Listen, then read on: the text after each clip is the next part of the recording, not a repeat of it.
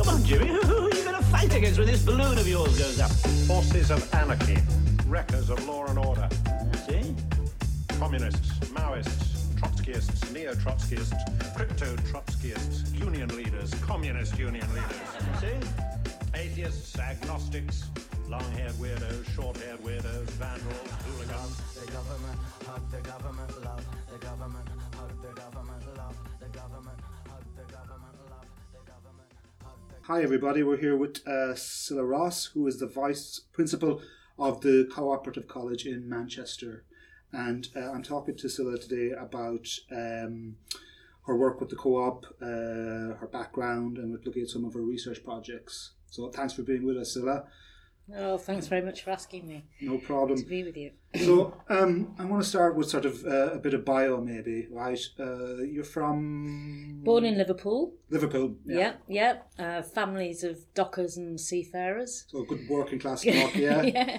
Um, and came from a background which actually, um, I mean, Gramsci would say uh, organic intellectual. Uh, so people didn't stay on at school, but they were very involved in things like the Independent Labour Party, Workers' Education Association, self-educating uh, sort of folk. Right. So that that that that that desire for self education is something that's shaped you. You would say quite extensively. Yeah. Yeah, very much shaped me. Um, and uh, that sort of early politics, which was Independent Labour Party, which was, um, you know, the idea of, of having a different sort of world. So that was always in in the family. Idealist. Yeah, Yeah. I'm very idealist, Un- unapologetically idealist. Well, that's good to hear. Not enough of us. Yeah. Now, I think one of the things I'm interested in that your background, like, I mean, is that uh, you've read, you, sorry, you've uh, written somewhere. You said that you you left school when you were 15. You went to work in a factory, and you said. Uh, and I'm quoting you here. Uh, I, I can use Google too. Yeah, and you said that was pretty awful work, right? But you said it was nothing like it is today, right? So, what was it about that work that made you who you are? I guess. Well, um, yeah, I mean, I left school at 15, which wasn't unusual then. I went to a secondary modern school, so Mm. there was no great, you know, no great fallout. I was, My birthday fell before you left school, so I was 15 when I left, and I left with no qualifications. Um, I had aspirations. I actually wanted to be a journalist. I don't know why. I don't know where that came from because I loved reading, but I didn't have any qualifications. So I went into local factory work. Uh, what what is now Littlewoods, uh, John Moores. the- and it was uh, just about the three day week, so that was all starting. But what it, it was it was work because it was um, it wasn't very glorified work. Um, You know, I've worked in a factory as well. It's, it's tough. yeah, it's yeah. tough. But and I, and I'm not romanticising this because I am quite hard. I've got quite I'm quite clear sighted. I think. But it was then that I came across my first trade unions. So I was one of the very earliest, youngest uh, shop stewards. Um, and there was a very strong sense of collective solidarity, which there was then, uh, even in crap jobs like that. Uh, it was at a time, you know, when you're talking. How did that manifest itself? Do you think? Uh, I think unions had a, a, a, a employers accepted that unions. They might not have liked it, but they accepted that unions had. I mean, you're talking when this is a time when unions had 11, 12 million million members, right? That's a Yeah. lot. Um, not far off forty percent of, of, of the labour force, I would think. Um, so no, th- mid thirties. So there was very high density. So you just had an acceptance that trade unions were in the workplace. Um, they had, um, you know, they were still. That was when you still still had personnel rather than human resources. Yeah. so they were seen very much as a functioning part of a successful organisation, as they were, still are in countries like Germany. You know, that sort of, you know, it's So the social contract between employer and uh, employees. Yes, yeah, absolutely. Uh, and, and and it was, uh, you know, I mean, the, the end of that decade, the end of the seventies, of course, things changed a great deal. But in the early seventies, um, there was still that sort of recognition or um, acceptance of trade unions, and so I um, I sort of got I got interested really, um, but what that did was gave me an understanding of in, injustice, I suppose. Um, even though I didn't have too tough a time of it, I could see that other people who, I mean, I was still, you know, when you're 16, 17, You know, you're full of hope. You're not going to stay there. You're going to go on and do other things.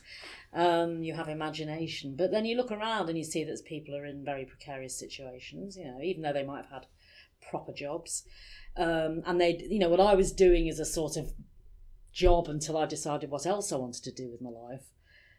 Other people had done that all of their lives, and of course, what you learn, the big lesson in life you learn, I learned, uh, is that actually, you know, people are extraordinary, uh, and you know that they You have are an idealist. well, I, I, I- really believe that because I don't equate intelligence with qualifications. I think you come oh, that's very that. important. I think. Yeah, yeah. So you know, you, you you're in a factory, Mm. You mm. know, in, on a, on a production line, but there are people. I mean, there's lots of people who aren't talking about anything deep or profound. But you meet the same sort of people there you would meet in any other walk of life. You know, some people take things more seriously than other people. Some people have more concerns and social concerns than others. But but but you do have that, and then some people will tell you what they're reading, and other people will tell you what they're watching. So you, so you have that same and and you have aspirations as well. Um, so I suppose I just I just had that uh, sense there that um, a lot of people weren't happy working there, and they could have done something else. But guess what? They hadn't had the chance because they hadn't come from that background. So that that's. I think what you're talking about there is this idea of people being extraordinary, irrespective of a background, irrespective of economic status. So, so that people have this sort of innate capacity to improve themselves, I guess. What are your thoughts in on harnessing that within an educational context? Because I guess that's what education is about. It's about you know bringing out the best in people, or bringing mm-hmm. out their capacities, or their skills, or their aspirations. I think I think what it's fundamentally about, more than anything else in the whole world, is about. Well, some people don't want to, and that's something you learn. You know, because I I, remember when the lifelong learning agenda, everybody be out, you know, learning. Mm-hmm. Well, actually, some people just don't want to. Yeah, I all teachers confront this at some they point. really do, you know, Yeah. and we all do, and we've seen it with with our students and so on. But I think what what what, what is there is that that people, um, as all the classic sort of learning theories suggest, when people need to learn something or want to learn something, they guess what can learn it, you know, and they get very excited by it. They're motivated by it. Um, but I think the, I think what education does, what I learned from those early days was actually there's two things you need. Is one one um, certainly when it comes to working class people, you need to have the confidence, Mm, yeah. and that's the big trick, and that's why people like the Workers Education Association are so fantastic. Why you know that sort of learning, which is about um, enabling people to value what they are and who they are and what they say and what they think, without it being put down in any way. So that's really important. Um, but also just um, recognizing that you do it with them rather than to them, um, and that's that's um, it's it, it's a funny thing. Education, I don't know. It's, it's somehow it feels very formal and um, something you've got to go through and very sort of austere and very lacking in joy, really. But but um, I think what maddened me, um, and in fact, you know, when I look back now, it doesn't matter. I had a very happy childhood, but it was rotten the way I left school at fifteen. Because guess what, I was very bright, uh, as so many people are, um, and there was no expectation I would stay on. There was a total expectation that I would go into a local factory. Earn some money, yeah. And it's wrong. And when I look back, and certainly some of the oral history work I've done, you know, even a generation earlier than me, uh, who had such other aspirations and hopes, but you know, there was no way they could be fulfilled. So I was always, I was very, I wasn't as angry about it then as I am now. I'm actually more angry about it now. But I did recognise that a lot of people in that work environment felt very frustrated. Uh, you know, didn't feel fulfilled. Some people were fine and, you know, you just did it and you got the money and got out. But other people didn't. So there, there was always that tension, I think, in, in working life. And I think, but I think what you still had then to an extent was because trade unions were still strong, um, that you still had the space to have some autonomy within the work life. Now, because of work intensification, deepening, you know, deeper and deeper exploitation and so on, immiseration, um, then I think the work experience is even more challenging. I mean, it's so that so the whole lot, the whole of the sort of story of work and working life as as and and, and its That's relationships. sort of enchanted you It has. throughout your career. Yeah. It really has and continues to do so. So you went on. I take it to you went on to become. You went on to university. You became. You became a lecturer. You Mm. worked at. Was it? Uh, you worked at London uh, Met, I think. Yeah, I you worked at- yeah. Leeds. I was at Leeds for about eight, nine years, and I was at Sheffield for about Yeah. four. Um, yeah, but I, I, I, I, but my, my big thing was that I wanted. Um, yeah, I mean, I, funnily enough, I went through my union because you went to an adult residential college, Mm.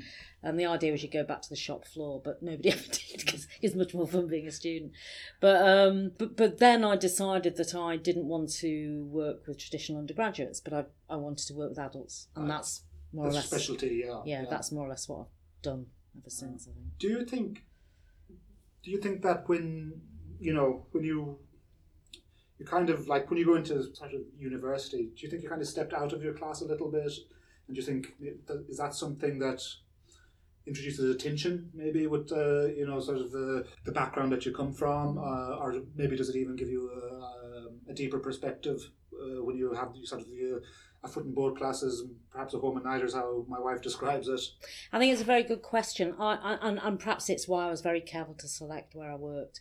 In other words, I always worked in continuing ed, I, you know, c- adult continuing education, which have got extraordinarily long traditions of, you know, wonderful uh, criti- critical thing. You know, certainly at Leeds, you know, E.P. Thompson and people like that Mm. working there. So I had very long radical traditions, and I was determined. I mean, other than a couple of years where I worked in mainstream uh, undergraduate departments. So I was very careful where, where I worked, but of course there is that tension. Um, and I suppose it's it, it's one I've very easily I've reconciled myself to, which in some ways has been easier as widening participation has, has increased.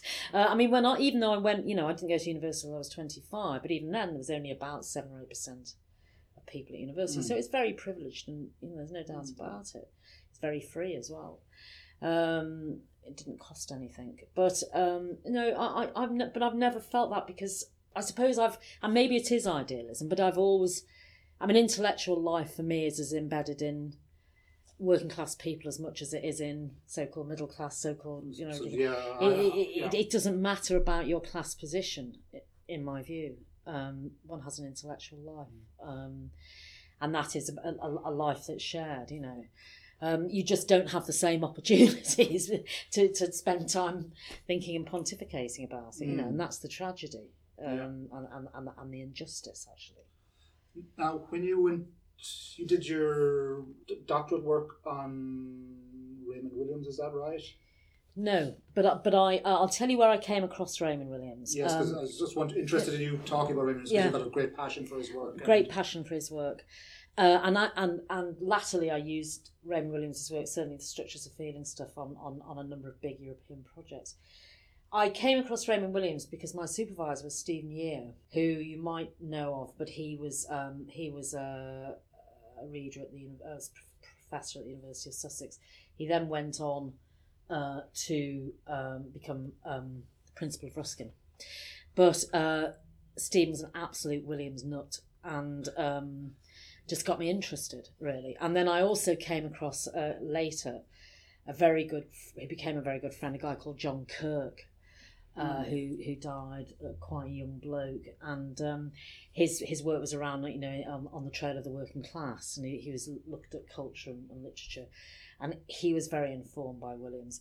So John and I together worked on a big a, a big sort of eight country program European programme on uh, looking at, uh, in particular, South Yorkshire and the coalfields, looking at structures of feeling, uh, and you know, using Williams as the lens really uh, to look at that. And what is it about Williams' thought that attracts you? I think, uh, Well, I, I, as sort of aside from the uses that you that, that you've sort of outlined. I just think he's he's a. Um, I mean, this sounds cool. He, well, there's, he's lots of things, isn't he? He's um, he has um, great clarity in his thinking and his Hmm. writing. A wonderful writer, Williams. He's yeah. a wonderful writer.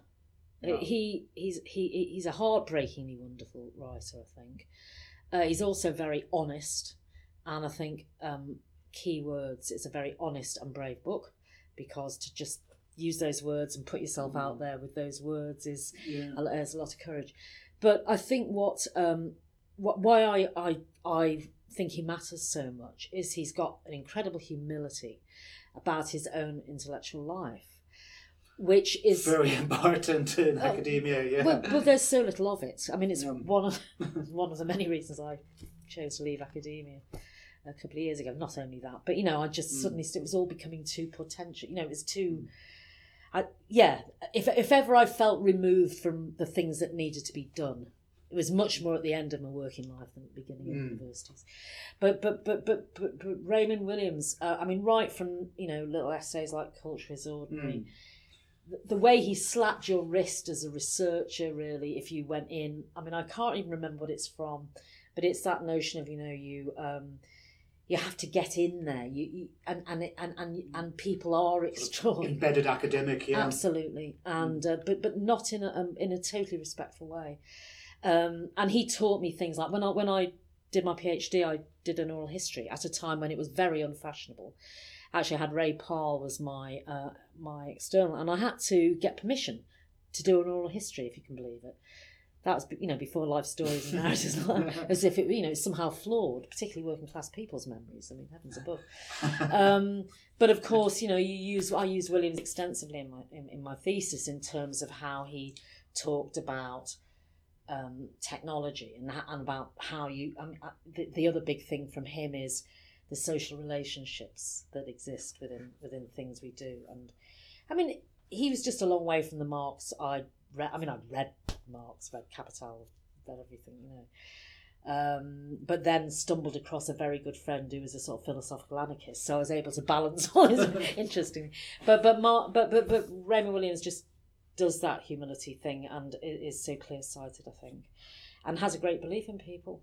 Great, extraordinary Yeah. I mean the one, the one, yeah, the one I always liked was "The Country and the City." It was a lovely book, you know. But just it's very much about sort of sort of someone who exists. I mean, wasn't he the son of a train signalman? He's a railway yeah, worker. a rail yeah. worker, yeah. And uh, what I what I sort of like about Williams is his ability to sort of I am going to sound pretentious now because show the contingency of class, if you know what I mean. Like sort of shows how how, how the, the there is links between middle, upper, lower, and the different sort of variations in between, and he shows how you can how they're not they're not they're not they're not sort of absolute.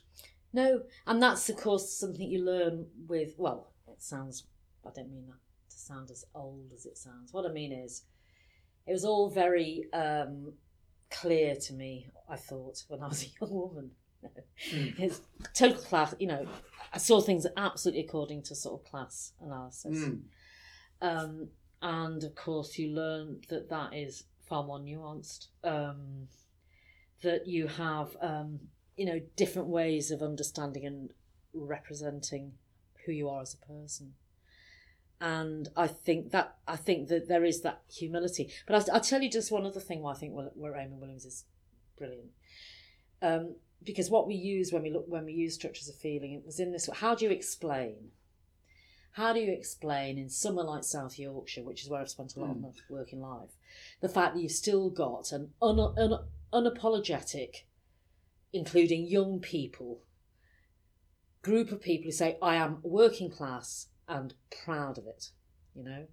So even at a time when politicians and policymakers be saying, there's no such thing as this, you know, This move working on. class, yeah, yeah, yeah. What is it? What is it about you know, 16, 17 year olds saying I am working class, uh, you know, and that is how I identify and have a particular um, particular view of the Well, world. people, well, have a sense of history, a sense of pride, a sense of identity, Yeah. a sense of belonging. and really in there and that is that's where the structures of feelings you know how how you actually how you explain the residual nature of that which is still so powerful Right, yeah. Well, well, well I'll, I'll, I'd like to get to talk about that because that's some of the projects that you've done most recently. I Yeah. think, yeah, that it, it is it, it does still exist. Um, before we got to go on to your sort of your general research, one thing I that you touched on that I'd like to ask you about is that you've moved out of academia just a couple of years ago to your current role as um, vice principal of Mm. cooperative college.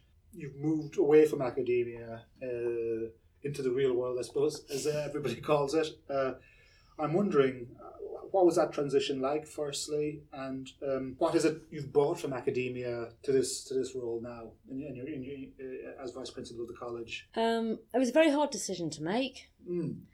um, because um, I like working in the university. Hmm. It's a great place to work. I know there's tensions. I know it's not as easy as it used to be. I know all that. But frankly, you're still paid to read and write and think and teach, There's and a- that's yeah. not bad.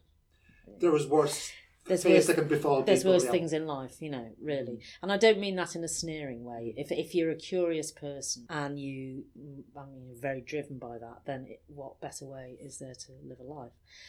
Um, and so, but but but I wanted to spend my last five, six, seven years um, being more of, if you like, an educational activist, and I think that's the best way I can put it. Really, you know, I I I, I also think that academics. I, I continue to call myself an academic.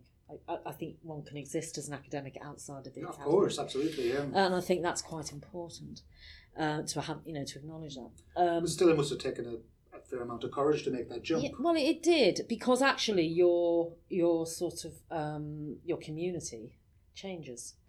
The big the big thing that I've enjoyed most, you you'll be unsurprised to hear, is that actually the ref pressures off. But I was actually finding that intellectually very frustrating. Not just I'm I'm actually you know a seven day a week worker, but so it wasn't the sort of pressures particularly. Although I know that's more difficult for other people. You know, my time of life, I don't have particular responsibilities like you do and others. But um, I actually found it very artificial. Didn't feel I ever had the time to do what I wanted to do or to make the connections. Yeah, I mean, there's a lot of criticism of, Yeah. of, of, of, Yeah. the, of the ref structures at the moment. And, I mean, they're, they're currently reviewing it. Yeah, uh, and good, the- uh, and uh, the because way we you know, do research, yeah. Absolutely. Um, but I, I actually also wanted to, to, to try and look at more practice based research uh, and to to really try and understand what was going on in this in this new in this this I mean I wouldn't I, I wouldn't have made this decision five years ago actually I, I made the decision because I'm interested to see what's happening in this post 2008 um, undecided world uh, and it seemed to me that the cooperative idea is So you made a interesting one. transition in a time of great transition, I Yeah, guess. Yeah. well, because I'm a great. I mean, I like disruption. Quite Mm. honestly, uh, you know, I mean, I'm quite into that. But, but I, I, I think I, I left because I thought there's going to be something interest, intellectually interesting in doing it. What I've missed is yeah that conversation. Um, the uh, and there is a lovely and you know some people would see it as jargon and elitist other people see it as comfort i you know there's a great comfort in being in a room full of people where you know you can just be you or. uh, well, you can be you, yeah, can't yeah. you? Yeah. You know, as you would in any situation. there's You know. great freedom to it. uh, There is. Moments. So of course I miss that. Um, and you know they have, and and this is a this is a, a much more you know all worlds are real, but this is a is a much more, you know, I mean there's no the college gets no core funding, so that Hmm. That's a challenge, mind. uh, you know, so there's that sort of stuff, and I've had to learn how to to do some other things, make some compromises, I guess. But then um, you make those in academia as well, so live with that but it- but it but it was it, it was mainly its intellectual interest and it, and it's still keeping me interested Okay, okay. So now, now that you're here, I mean, you've engaged in lots of different uh, projects. Um, uh, one of the projects that you uh, would be, I think, interesting to talk about is, uh, and you've written about this for Open Democracy maybe a year or so ago, I think, uh, which is de- the decent work issues, and uh, and that sort of that little thing I quoted about uh, from you at the beginning. You said that um, it was pretty awful when you left work, but you said today it's way worse because you now you have sort of precarious labour, casualised labour, and that's a lot, as you say, immiserate, more immi- immiserating. So, could you tell us a little bit about the projects you're doing on that currently? yeah i mean that that that piece of work was uh, a result of um I'm- i mean although i've left left universities i still do i still write with some academic colleagues and that was a british um, council british academy grant and we wanted to look at um, work intensification in in in part in parcels in the parcels sector. And tied into all this is the a political concern about the shift from the public to the private in terms of employee. Right. So this Well, this is what people call neoliberalism in, Yeah. in the broader Yeah. in the broader scheme. There's a uh, what the organisation of labour is more geared towards uh, private, or, well, it's organised privately, and therefore there is no there's a diminishment of the public sphere. That's right. That's certainly a large part of it. There's also um, technology. Right. you know, which is is uh, you know again just going back to Raymond Williams. I mean, it you know who who would be who would say it's not the technology that's the issue. It's it's uh, it's the ownership and control of it, which is how he t- how he talked about television when he was critiquing that in his book Television.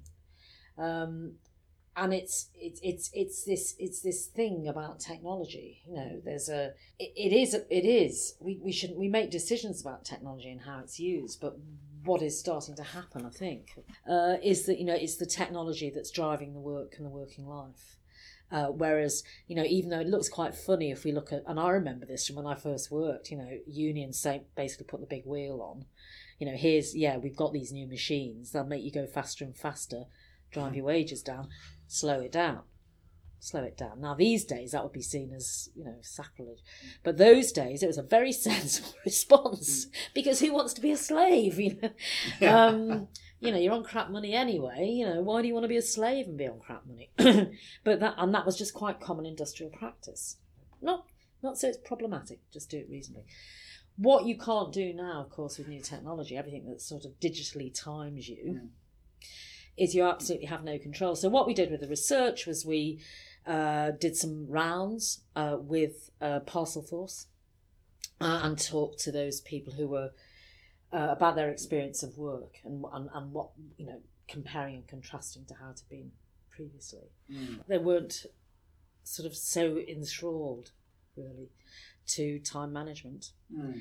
Um, I mean, you know, it's a long, you know, it's a long. I mean, E.P. Thompson wrote about it in a brilliant piece about time, and you know, it's what capitalism is based on. Really, it broke people. You know, your first first good was your alarm clock. You know, and you'd saved up a few bob. You know. uh, so the clock and time, uh, but. Um, you know, th- there's a, la- a lot of control, I think, o- over the, this sort of digital um, handheld device stuff. And it's, you know, we've seen the classic one with care workers where they're in and out, and, you know, disgracefully in a few minutes. It's, well, it's, it's becoming more and more ubiquitous, isn't it? You know, I mean, Yeah. we see I see it in academia where, Sure. with with, uh, with what we call hourly paid lecturers and things like Sure. that, and yeah.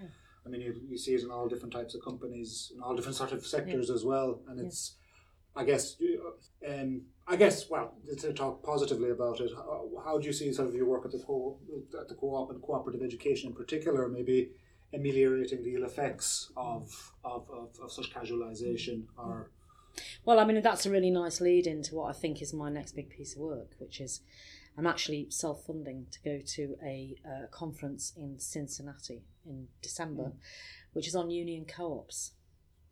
That's an interesting little uh, synthesis. Uh, because what's really shocked me, the one that um, lots of things have shocked me since I come into the co-op movement, but I just assumed it was part of the sort of left landscape, you know, that that it's a very, uh, very variegated landscape. yeah, it? I just, be, but yeah. I just thought it was, you know, like the labour movement. You know, it's just be part of that because it, you know, it, it's an alternative. Of course, it isn't, and you know, we've now got conservatives for cooperation, and you know, I mean, it's seen as very much as a sort of, uh, you know, privatised. You know, I mean, it's a privatisation alternative, um, co-op social enterprises and so on, which you know I've found uh, intellectually very difficult and politically very difficult to deal with. It seems to me, though, what, what has surprised me, although perhaps I shouldn't have been surprised, was that there is a real. Whereas at the beginning of the 19th century, you had a very close relationship between trade unions and co ops. So, for example, most of the goods that were produced around here in Manchester in the Cooperative Wholesale Society would say on them, made under trade union terms and conditions. Hmm. There was an absolutely close relationship between the two what happened, as you know, you'll know, was sort of after the after the middle of the nineteenth century. You know, unions went much more into state making and and the Labour Party and and and you know co-ops were sort of you know they they there was the parting of the ways. But so what you now have is uh, quite a hostile, you know, some sort of hostility from some trade unions towards co-ops because they can see and I can understand where they're coming from that maybe they are being used in this privatisation agenda. But at the same time, you've got co ops who are quite complacent, saying, well, why on earth would we need a union? because we all get on with each other and we're all mates. We're cooperators, of course, yeah. Um, uh, I mean, you know, so so um, so the, so they they look like two quite different places. But what really concerns me is that certainly with the privatisation of social care, you've increasingly got co-ops, social enterprises, solidarity organisations running social care, and the terms and conditions of the people who work for that are no better than under uh, a traditional sort of shareholder private company. Now that's when I get worried because I don't want to see a race to the bottom in a co-op. Well, I would presume it would diminish the opportunity to cooperate indeed between uh, workers. Yeah, absolutely. So it you know it, it's just it, you can't force any of these things. But all I'm trying to do is sort of re, re, refresh refresh the relationship, remind us in my work that you know we can work together. You know, that organising in a co-op so that we've got decent work. You know, so that we've got really great solidaristic behaviours and fairness and Mm. equity um, it, you know, it's something to aspire to um, and something to try and. It's not impossible, you know, to, to make sure your co-op is union organised. And also, if we are seeing the spinning out from the you know, in, from the public sector, which I'm sorry to see, but we are where we are, then unions need to look much more productively and creatively at what a, u- what a good co-op can be, i.e., workers' control. You know, I mean, it's not. I mean, think, you know, think it's it's got potential here. Uh, rather than just say, "Oh, I'm not having anything to do with them because they've gone off," you know, that that's not for me. It's not the way to do it. So that's what you're trying to do. I guess that's part yeah, of. that's part of it's part of the just to sort of reinvigorate that conversation. I think. Okay. Now, one of the other things that's really interesting to me, you- you've done some really nice work on uh, the idea of haunting. That that word. So I mean, Mm. Well, maybe speak a bit about that because so uh, the idea of sort of, I mean, you, you, mean, you don't mean it in the metaphysical sense, obviously, but uh, No. uh, you talk about sort of, I guess, like um, social haunting, and I guess, I guess again, it's about that thing you were talking about earlier, like when you're talking about those young people in Yorkshire who still have this residual sense of identity with what it is to be working class. Um, yet, all around them, there is probably signs of the diminishment of all the former industries that uh, imply their parents and their grandparents. Yeah. Yeah, I mean, I, I, I obviously don't take any credit for this. I uh, Jeff Bright at MMU uh, is has, has sort of helped to drive, got a couple of AHRC projects, um, and you know, kindly invited me in. Um, I, I mean, I don't think it's a million miles away from Williams actually. Mm. Always. Always. Um, and I'm just trying to think, and forgive me, I, I need to remember the writer. She's a Californian, uh, and her famous book is The Sociology of Social Haunting. Um, I- I can let you have the ref, but um, she came over uh, to visit us, and what, what what Jeff did, and he started it in South Yorkshire, and it's really nice. So we were we were looking at how people carry their past with them, as you say. But of course, these pasts have often been very violent. Mm.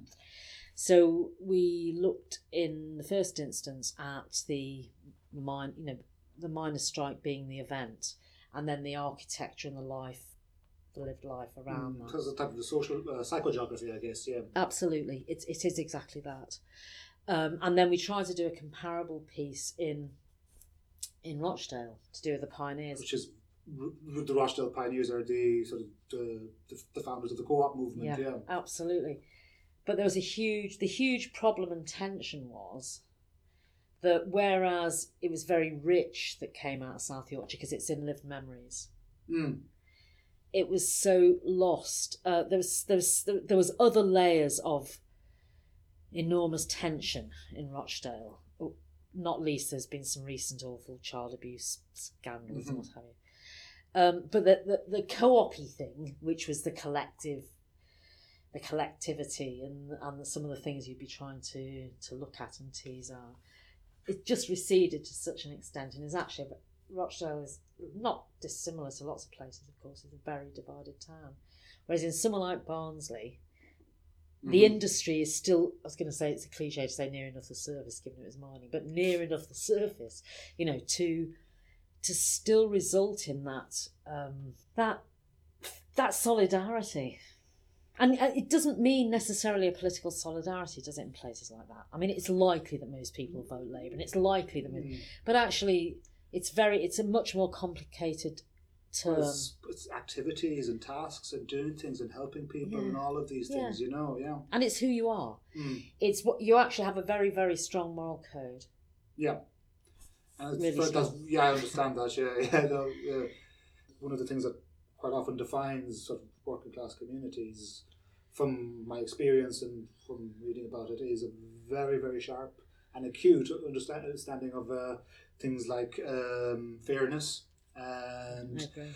uh, equality and um, What's right and wrong? what's right and wrong is very very easy uh, and um, also I think I mean I can't think of the the American writer who writes about it is the is the idea of queue jumping you know uh, someone who you know someone who's a is ahead of you um, who might get something from the government or something like that that you might not get uh, get a benefit and that's what sort of um, I think that's probably something we might forget perhaps when we're you know, we're blaming all these Trump voters in America and all these Brexit voters in Britain. That a lot of the things that come about, uh, a lot of the complaints that poor communities do have about, say, things like immigration, is about fairness. Actually, totally agree with you.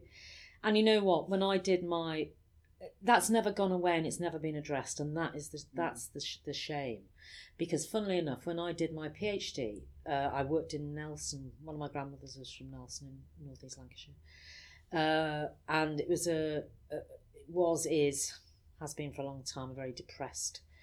Uh, it, it used to be one of the mono-industrial communities that Orwell wrote about. You know, it was um, had quite high wages in the 30s and so on. Um, but since you know introduction of technology, uh, introduction of it, you know the, the unions refused to have shift systems until um, workers from India and Pakistan were encouraged to come in in the 60s, broke the industrial relation. Um, but actually, um, what I mean, I I interviewed people who live in Nelson now, lived in it, you know, twenty years ago, and they they felt there was such a lack of lack of fairness. But it's because there was their starting point was so unfair. yeah, you know, they they didn't have wo- occupational pensions. Mm. They were laid off because of poor health, because of the crap, you know, because there was no investment made in the industry. So it was absolutely crap old machine. no access to education. No access to education. You were just seeing you were definitely going to be factory fodder. Mm. You know, I mean, that's all forgotten, and that is so important. And it that doesn't make people racist, and that, in my Mm. view, you know, that doesn't make people. You know, it, it is that strong. It it might manifest itself as that, Yeah. but at heart, it's it's life has dealt you a bloody awful hand, you know, and it's not fair. And you know, and and and sadly, wrongly, of course, sadly, it manifests itself in certain ways. But these are very, very, very, um, very, uh, I think, exploited places. You know, Mm. So when you're doing, say, when you are comparing somewhere like Barnsley, which and say Rochdale, uh, I guess the, I mean is that was one of the differences that you see then when you're trying to think of think through these problems is that is it Rochdale has got a um, got higher levels of immigration and Barnsley doesn't. Well, that's what's so amusing. I mean, it's not none of it's amusing, but what I mean is actually there's a massive Brexit vote in Barnsley, Mm. but it's got an incredible. Must be one of the whitest. towns. but no, really, Yeah. but actually, um, I mean, I've heard some some some of the vilest things I've ever heard in when I've been doing oral histories in places Mm. like Barnsley, which is well, there's a lot of them here, but you can't tell because they're Polish and they've got the same colour skin. You know? Mm. So the hatred's still the same, but you know you can't they, you can't spot them the same. You know, I mean, it, it's it's it's I'm sh- sh- you know as a north as a passionate northerner, and as a, you know, who's always believed in the progressiveness of of the, of, of the north. You know, I, I I it's hurtful to have to say these things, but it's true. Um, so I, I it- that that level that that um, fear of or that hatred of strangers, whatever it is. But I think I think it's just a longer history of um, hopelessness, really. Uh, now Raymond Williams, if he was sitting here, would tell me off because actually nowhere's hopeless and there is life and it goes on and people do make Yeah. things and I accept all that. But these are generations of people who frankly have been, you know, For generations. yeah, not just like 10 minutes, you know, I mean, Mm. generations, um, where the opportunities have been very, very limited. That makes me angry. Yeah, and um, so then when you're looking at these communities like Barnsley, like Rochdale, where do you see the opportunities arise for for social justice, for regeneration, for bringing these communities together? Because this is something that you're doing in your project in Rochdale specifically, I think, isn't it? Yeah, Yeah, yeah, we're trying to do that in Rochdale. Um, and it's it- difficult, I'm sure. Yeah. Well, it's probably some of the hardest work I've ever had to do in a way because, um, I mean, the last time I did this sort of work, I mean, I did it actually when I was at um, University of Sheffield, so you know that's twenty odd years ago. But that um, my my brief was sort of out in communities because I used to run you know various sort of community um, outreach programs and uh, deliver HE and in the coalfields and stuff. But um, but twenty years it's a long time, and um, people are even seem to me even harder to reach, um, or rather have turned in more on themselves because they are nervous about. Um, well, they're just trying to survive, aren't they? Really, yeah. frankly. Yeah, yeah, it's bottom line, you know. Yeah, yeah. Uh, it doesn't mean they're less kind or less none of that, but Mm. they are having you The know life, concerns. life is harder. Mm. Life is harder, uh, you know, with benefit cuts and all, all the Mm. rest of it. You know, it is no doubt harder. Um, so it, it, it is challenging. Uh, what what what Is, we're trying is to solidarity lost? Do you think? Uh, no, no, because but because I think solidarity is there, but I think it's in different places, and I think Mm. it's in. Um, I I suspect it's as much in within communities, but those communities are harder to get into. Uh, there isn't that, and I, I would you know however you define community, Mm. there are many many many, uh, but they are. uh, It seems to me like people are sort of closed a bit, closed down a bit mm. doesn't mean they're not expressing solidarity within. Um, I mean, I don't know. Actually, I have no idea. But uh, you know, people fun- continue to function, don't they, and, Mm. and live lives. But um, I think it's harder in places like Rochdale now. Uh, what we're trying to do is to start, and I wouldn't have, I wouldn't have started from this. Oh, in my, you know, when I used to say, oh, all we need to do, um, almost false consciousness, you know, all we need to do is just talk about it, and then everybody will say, oh God, that's how it really works. Uh, but actually, where do we start now? What do people need? People, and, and, and there's been so much work done, including work by brilliant people like Rochdale Mind, doing fantastic work with young people. You know, really peer to peer stuff, really good democratic work.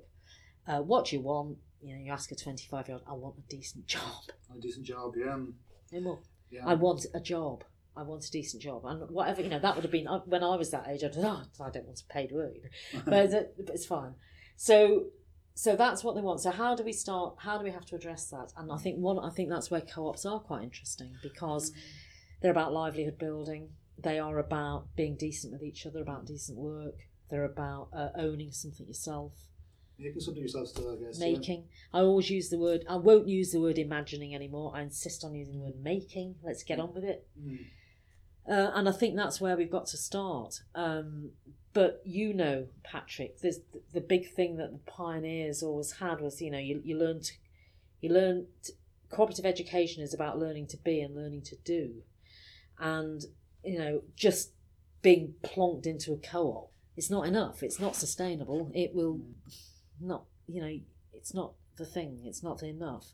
But you have to learn to believe in that if it's the right thing for you Mm.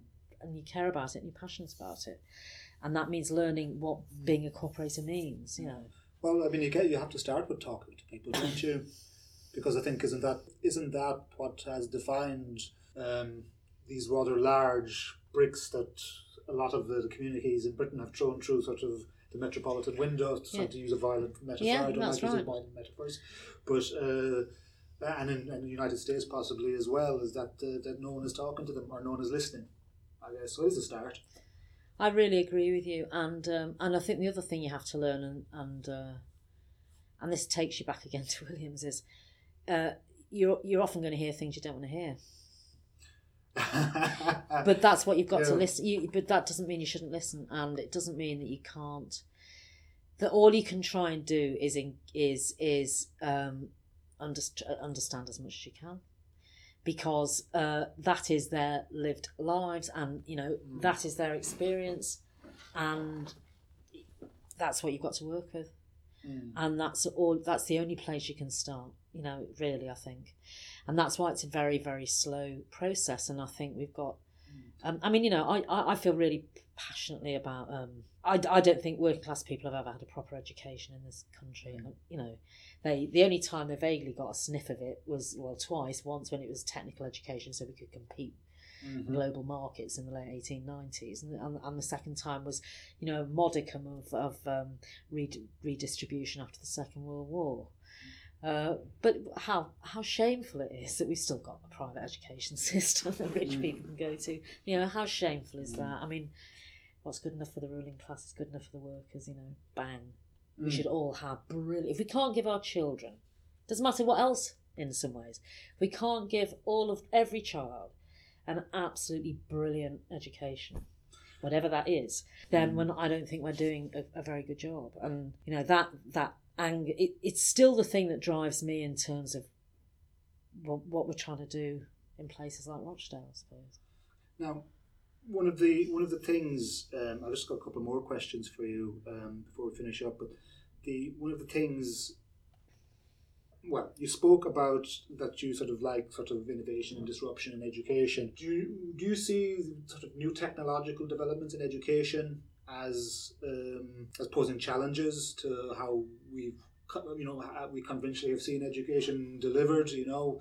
Uh, and is that a good thing? Uh, is all this disruption necessarily going to foster that solidarity? Because I know, well, think you know as well. Uh, so, like, I mean, there's a lot of people who are who, who see these uh, any form of disruption is necessarily bad, I guess. You know, or uh, even things like automation. You know, in education, uh, are these things well? Well, maybe I'll pose a question to you. How do how does one generate solidarity at this very, very, very crucial and, and changing time uh, with regards to technology? Well, it is it is possibly the biggest challenge we've got. Um, Yes, I agree completely. I really In- think in- so. Across society, yeah. and and but but but but I, I do take us back to that it's not the technology that's the problem it's the ownership and control it's about the power in it uh, Yeah. and how it's used and that sounds trite but it is true in my view that remains true um, and you know right there's been a long history of the of, people believing that um, technology has libera- is liberation within it you know the end of meaningless work Yeah. and meaningful life. Um, that's not how it's panned out. Although, of course, in some ways, in some elements, that's that's the case. So, you know, I, I I'm not angry with technology, and I, I, I and the big the big conversation, the big discussion is is how do we make it work for us as a global, as a global society. Um, so that's one set of question. That that's one massive question. But there's another big question which I, I you know I find quite challenging to myself. I went to a, a lecture by um, Satnam Verdi, who came to do something for the WA, and uh, he was just sort of saying, you know, what we've got is an education, uh, you know, 19th century education system for a 21st century society. So, for example, why do people need to know maths? why do people need to know handwriting? Why would you bother when you know it's, it's got? I like the sound of this guy already. I can do none of those things. Right, Yeah. right. Uh, and, and and this was a room full of, of really lovely adult educators. Most of them had given their lives passionate about equality. You know, good WEA people. And there's like you could almost hear the breath indrawn. But his line would be, you know, we are where we are. That's you know that's what we've got. Why would you Why would you waste your time when you can be doing much more creative things? than using technology in what are very traditional assumptions about what learning is. Much more interesting to develop, you know, critical thinking or whatever whatever it is. Um, and so I'm open to that. Um, I really am, and that's quite a hard thing for someone who came from a background like mine, which although it wasn't a particularly, um, it wasn't a, a, a school, you know, it wasn't a wasn't a traditional educational background, but there was a reverence for learning Mhm. and for educated people. Uh, respect for it. oh, absolutely. and even my my father, you know, who's a radical, he used to say, Well, I don't think we should just get rid of the House of Lords because think of all the learning they've done. A real reverence for learning, you know. That's changed, I think. Yeah, yeah, it? really. Yeah, well, it yeah, wasn't yeah. this case, but, but that was that belief, you know, that belief that good learning was um, would help you. so how, how do we come from from that to uh, Michael Gove saying we're sick of experts. Oh, good point. That's a Yeah. very, very valid point. Um, so, so, so I think we've got to be open to that and, and uh, to, to different ways of doing learning. And actually, I am really. I mean, I, I get the network society. I, you know, where does the value lie now when you've got everything out in the commons and Mhm, all that? mhm. Well, actually, it's still about people like you and me sitting in a room. So it's still about humans. We Yeah. do the learning out where we need to do it, but then it's how we actually you know, do what we need to do with it, uh, with that learning, uh, and, and, and put that into practice and what have you. So I'm very, very open to that. Um, it is challenging. It is challenging for people, but you know, it takes us right back to. Um, I've been asked to sit on this um, commission for uh, political. It's in a funny place actually. Uh, it's St George's Chapel in Windsor Castle Mhm. and it's a it's it's it's it's a it's a commission on political education for democracy Fantastic. because why don't we have political education in schools to Mm. me that's the big huge elephant in every room you know because maybe if we had that some of these com- some of this conversation apart you know Yeah. uh, why is it we don't have what we call political education right from you know that age up um, because um, then we might be able to make more informed choices about how we do things but also how we deal with technology you know how how do we make it work for us Mm.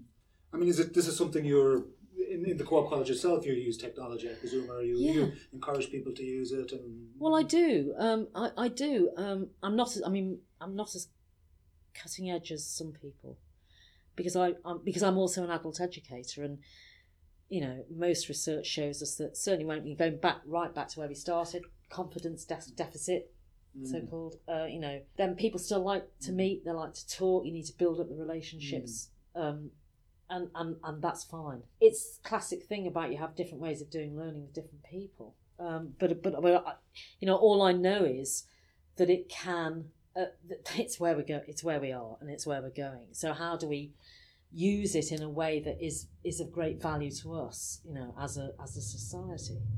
And I'm just I, I and I think it's so important that we are open to it. Um, and you know, I'm I'm quite happy to see our our assumptions about learning sort of disrupted in that sense. I don't have a problem with that at all. Okay. Now I've got two, uh, I guess, brief questions for you. I mean, as as vice principal, can I just like, ask what is your what's your average day like? What do you what do you what do you do when you when you get you, you, you come into work and how does the day pan out for you? Who are the types of people you talk to? All right. Um, well, my day starts by setting the clock at five, Good heavens! and I do at least uh, at least um, an hour and a quarter's emails. Uh, it's sad, but uh, such as our life these days. Yeah. uh, that's how it is.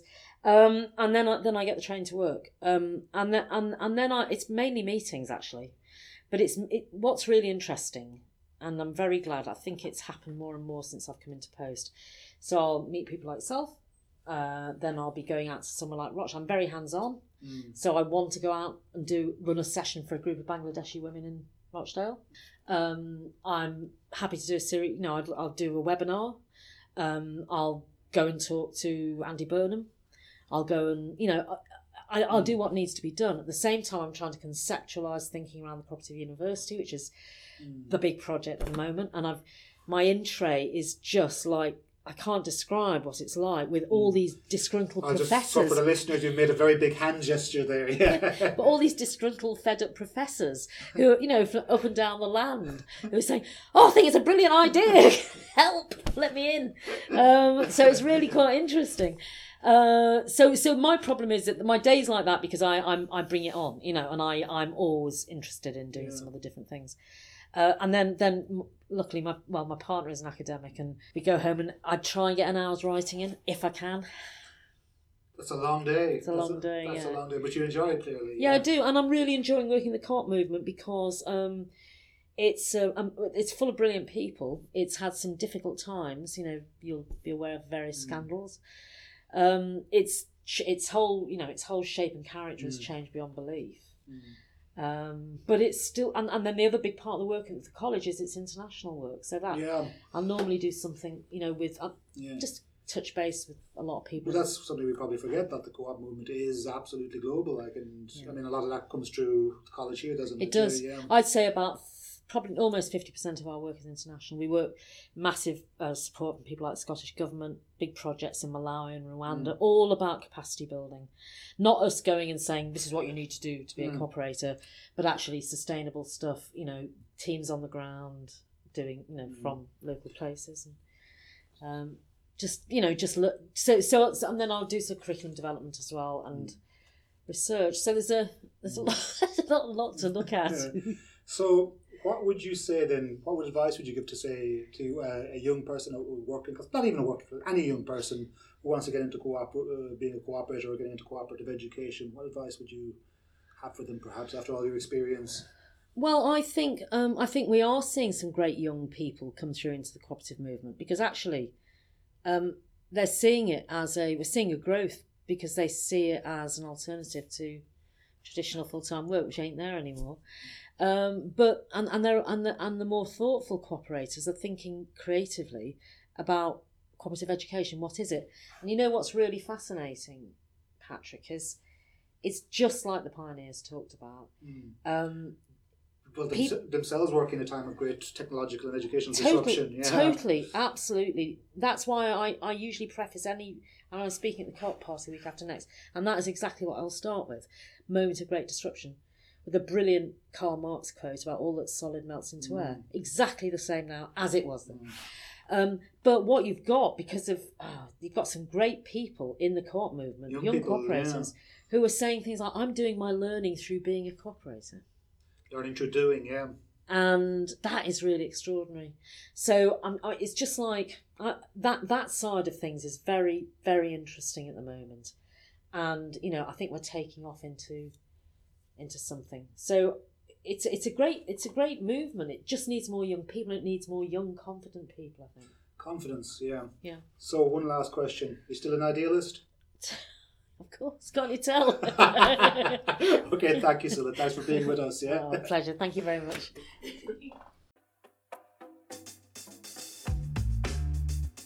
Come on, Jimmy.